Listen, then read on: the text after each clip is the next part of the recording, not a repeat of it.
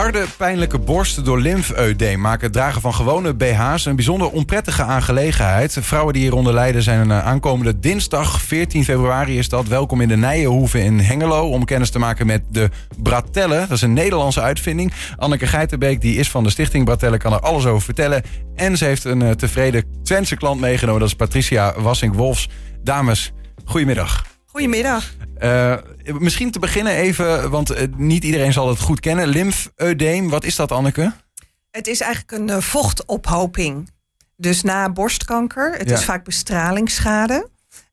en of er zijn lymf lymfklieren weggehaald uit de oksel, dat hoor je natuurlijk wel vaak.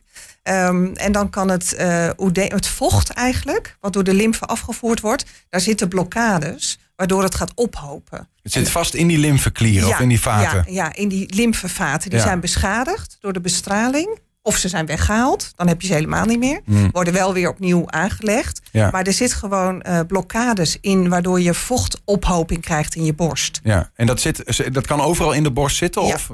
in de borst, maar ook in de oksel. En soms ook zelfs op de rug. Ja. ja. Hoeveel vrouwen hebben daar last van?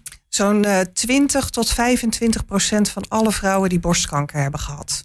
Of Eh, hebben, of hebben gehad. Ja, ja. Dat, dat zijn er best wel wat, toch? Heel veel. Ja. In Nederland zijn zo'n 200.000 vrouwen die borstkanker hebben of hebben gehad. En uh, nou ja, zo'n 20 tot 25 procent van al die vrouwen heeft pijnklachten door oedeem na borstkanker. Of littekenpijn of harde stukken in de borst. Zo'n zo'n 50.000 zijn dat er, als ik zo even, eens even, even tel. Uh, Patricia, jij bent één van hen. Ja. Ja, of we hebben je microfoon staat inmiddels aan, denk ik. Oké. We gaan heel even kijken of, eh, want het zou jammer zijn als ik je vragen stel en uh, we horen het antwoord niet.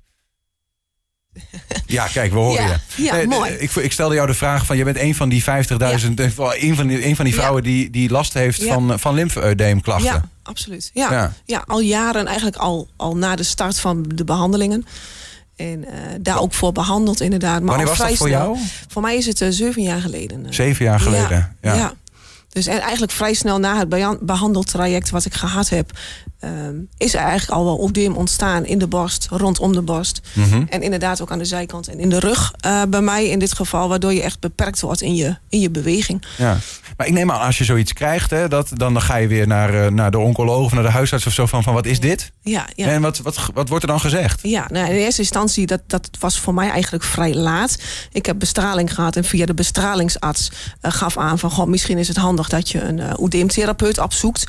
om te kijken of daar, of daar wat mee kan gedaan worden. Ja. En, en zo ben ik eigenlijk bij mijn uh, oedeemtherapeut terechtgekomen. En, uh, ja, en daar ben je een behandeling gestart en krijg je een soort uh, massagetherapie... krijg je rondom je borst of het aangedane gebied. Ja. Ja, En dat, en dat helpt niet Ja. voldoende? Of, Nou. eh, dat, Ja, het, tuurlijk, het helpt zeker. Het Ja. helpt eh, absoluut wel. Omdat er eh, eh, natuurlijk wel, die massages doen natuurlijk, hè, zoals nu in de BH, maar dat doet natuurlijk wel wat. Ja. Het stimuleert je huid, het maakt dat je huid het vocht uiteindelijk wat beter kan afvoeren. En, maar goed, het zijn behandelingen die je wekelijks, en sommige mensen misschien nog wel vaker in de week, maar voor mij begon het wekelijks.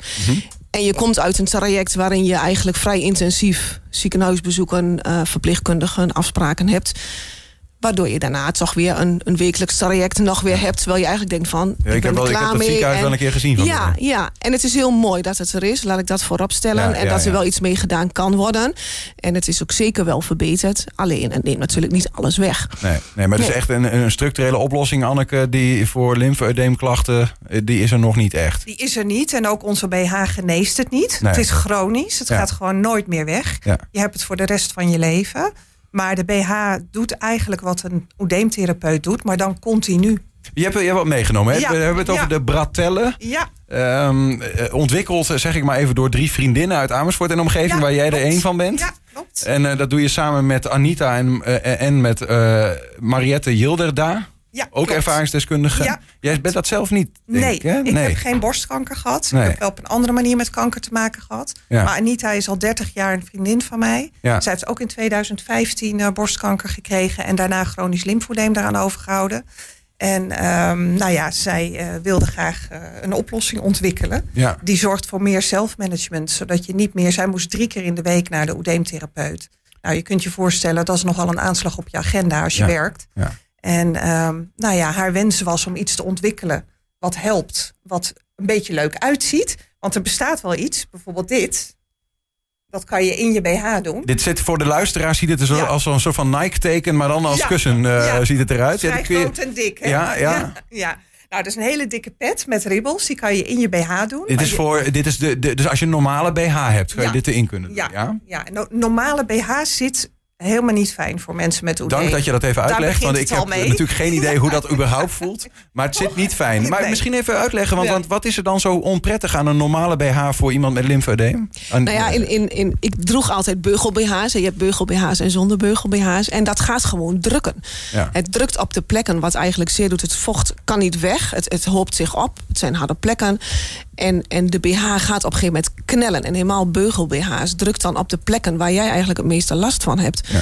Waardoor het eh, gedurende de dag onprettig is om je BH te dragen. En Ik kan me daar een voorstelling bij maken. nou, hè, als, je, als je iets. Iets eh, zelfs, hè? Ja, Ja, kun je ja, je dat voorstellen? Ja, toch? En als je weinig borst hebt, kan, is, is het al pijnlijk. Maar Ja. als je veel borst hebt, dan, dan is dat Nog zonder BH sowieso niet te doen. En Nee. dan, eh, ja, dan is dat gewoon pijnlijk. Ja. En dan is dus inderdaad, dit, dit was Ja. dan eerder een, een oplossing Ja. om het wat te verlichten. Ja, ja. Anita droeg dit zelf ook. Ja. Maar ze ging er absoluut niet mee naar de werk. Want je ziet het natuurlijk heel goed onder je kleding. Ja. En ja, dat wilde zij niet. Dus ze deed dat niet in. En deed ze het wel als ze thuis was, deed ze het in. Maar ze ging er niet mee lopen. Dus dan ben je, zoals we dat noemen, therapie ontrouw. En blijven je klachten. Ja. Dus haar wens was om iets te ontwikkelen. Wat je gewoon kan dragen als je naar je werk gaat. Wat er een beetje leuk uitziet. Maar wat vooral helpt. Nou, vertel, want je, je, hebt, het, Ja. je hebt het Ik heb meegenomen. het meegenomen. Nou, wat belangrijk is, die Ja. ribbels. Ja? Een soort point pressure zou je kunnen noemen. Dat werkt. Mag ik hem voelen? Ja, mag je voelen.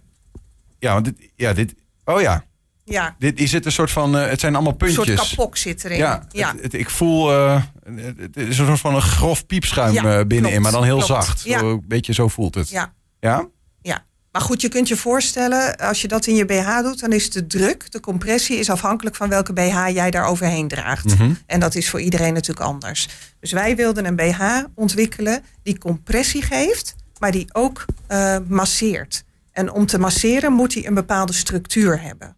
Dat doet hij dan zonder dat er een motortje in zit. Het doet, ja, nee, dat motortje ben je zelf. Want jij doet die BH aan Ja. en doordat jij je beweegt, gaat hij, hij heeft een verticale en een horizontale draad. Ja. Dus als jij je beweegt, gaat hij continu heel licht de borst masseren. Mhm.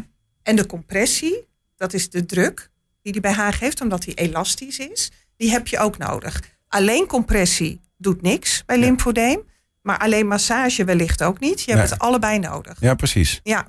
Het dus daar moesten wij naar op zoek. Het klinkt bijna eh, chill, zou ik zeggen. Ja. een, een, een, een, een lichaamstuk wat, wat me gaat masseren onderweg. Heerlijk. hem aandeel was het ook heel chill.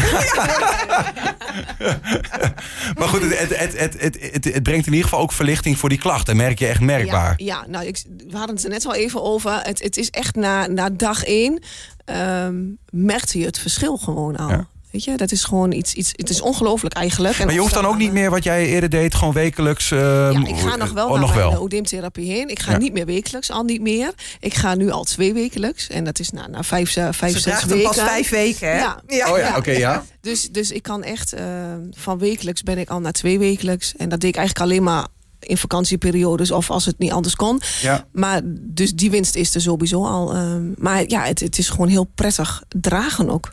Ja. hoe, hoe, hoe heb je dit dan, eh, Anneke, ontwikkeld? Zeg maar, want je, je hebt dan een, een testpersoon, dat was Anita dan, denk ik, Ja, of zo? Je ja wil- zij kon het zelf testen. Dat was mooi. Ja, ja. ja. en dan telkens gaan kijken van hoe kan het nog beter? Want je moet dan Nou- neem ik aan ook een soort van wetenschappelijke ondersteuning daarin hebben. Ja, ja, nou dat was heel mooi. Anita die eh, ging dus ook drie keer in de week naar oedeemtherapie. En haar oedeemtherapeut ging met pensioen. En die gaf haar een stukje ribbelstof. Niet Mhm. dit hoor, maar een ander stukje ribbelstof. Waar zij arm, oedeemarmen en benen mee inzwachtelt. En ze zei tegen Anita, ik ga met pensioen. Ik geef jou een stukje van die stof mee. Doe het in je BH. Wie weet helpt het. En zij knipt een stukje uit. Ze doet het in de BH. En dezelfde dag dacht ze, hé, hey, die borst wordt zachter. En toen kwam ze een paar weken later bij haar eh, chirurg in het Meander ziekenhuis in Amersfoort. Mhm. En die zei, wat ziet die borst van jou er goed uit? Wat heb je gedaan? Ze zei, nou, dat stukje stof.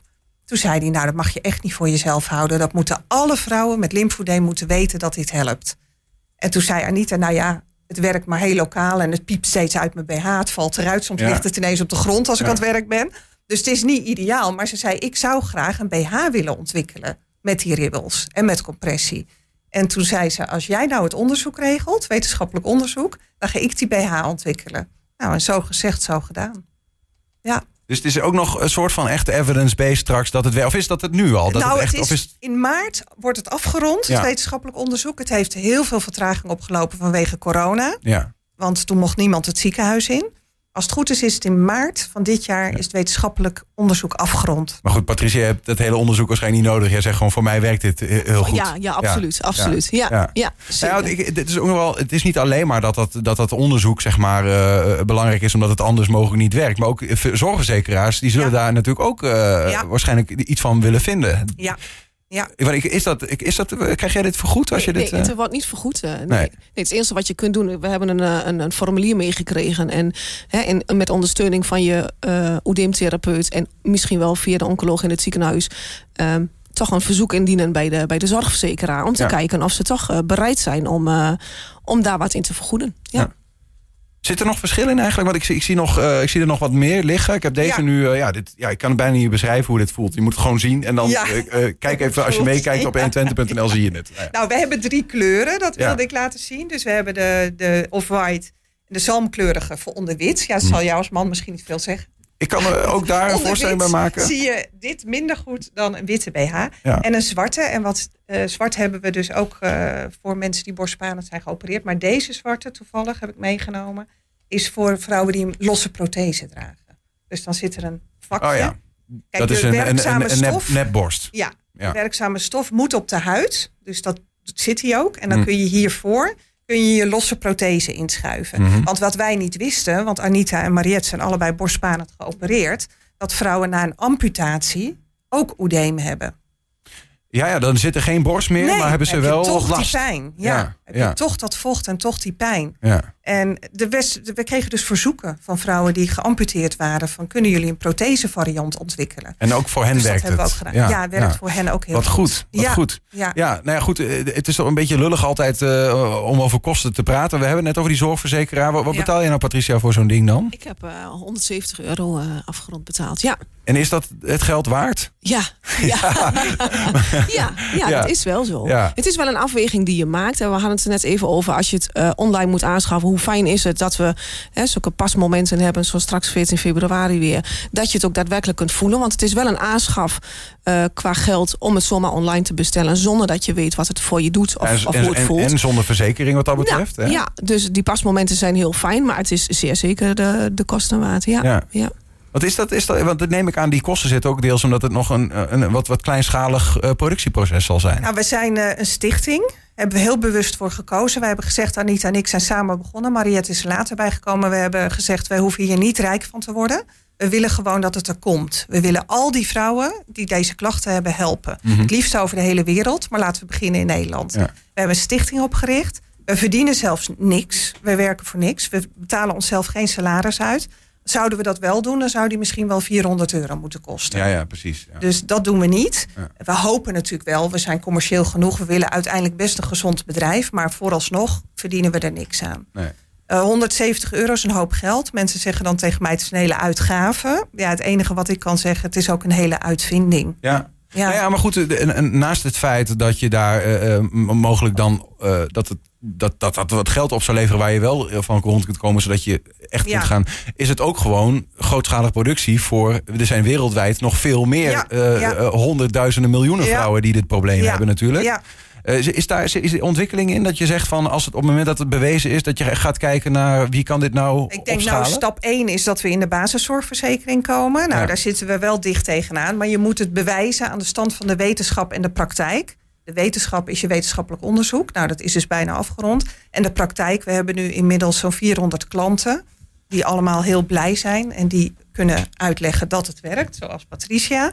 Eh, dus dan kunnen we de stap maken naar de zorgverzekeraar... en dan kunnen we, ja, moeten we opschalen. Dan moeten we gewoon zorgen dat we eh, heel veel BH's kunnen Succes daarmee. Ik, eh, produceren. nou ja, goed. En, maar en- dat gaat lukken hoor. en ook want voor- eh, we zijn daar natuurlijk al lang naar aan het kijken. Ja, geloof ik, Ja. geloof ik. Ja, en ook voor, voor echt veel reclame in eh, blaadjes en zo zal dan waarschijnlijk ook niet veel eh, ruimte zijn. Maar we goed, doen goed. niks. Nee, geen geld besteden wij aan advertenties. Nee. Nee. Nou, het is hier in ieder geval verteld, het verhaal. Ja. dank daarvoor. Ik ga nog even dit zeggen. Iedereen met uh, lymfoedeemklachten die de Bratelle wil zien, voelen of passen... die is dus aankomende dinsdag 14 februari vanaf 10 uur s ochtends welkom... bij uh, de Nijenstichting in Hengelo. Dat is aan de Bruinsweg 32.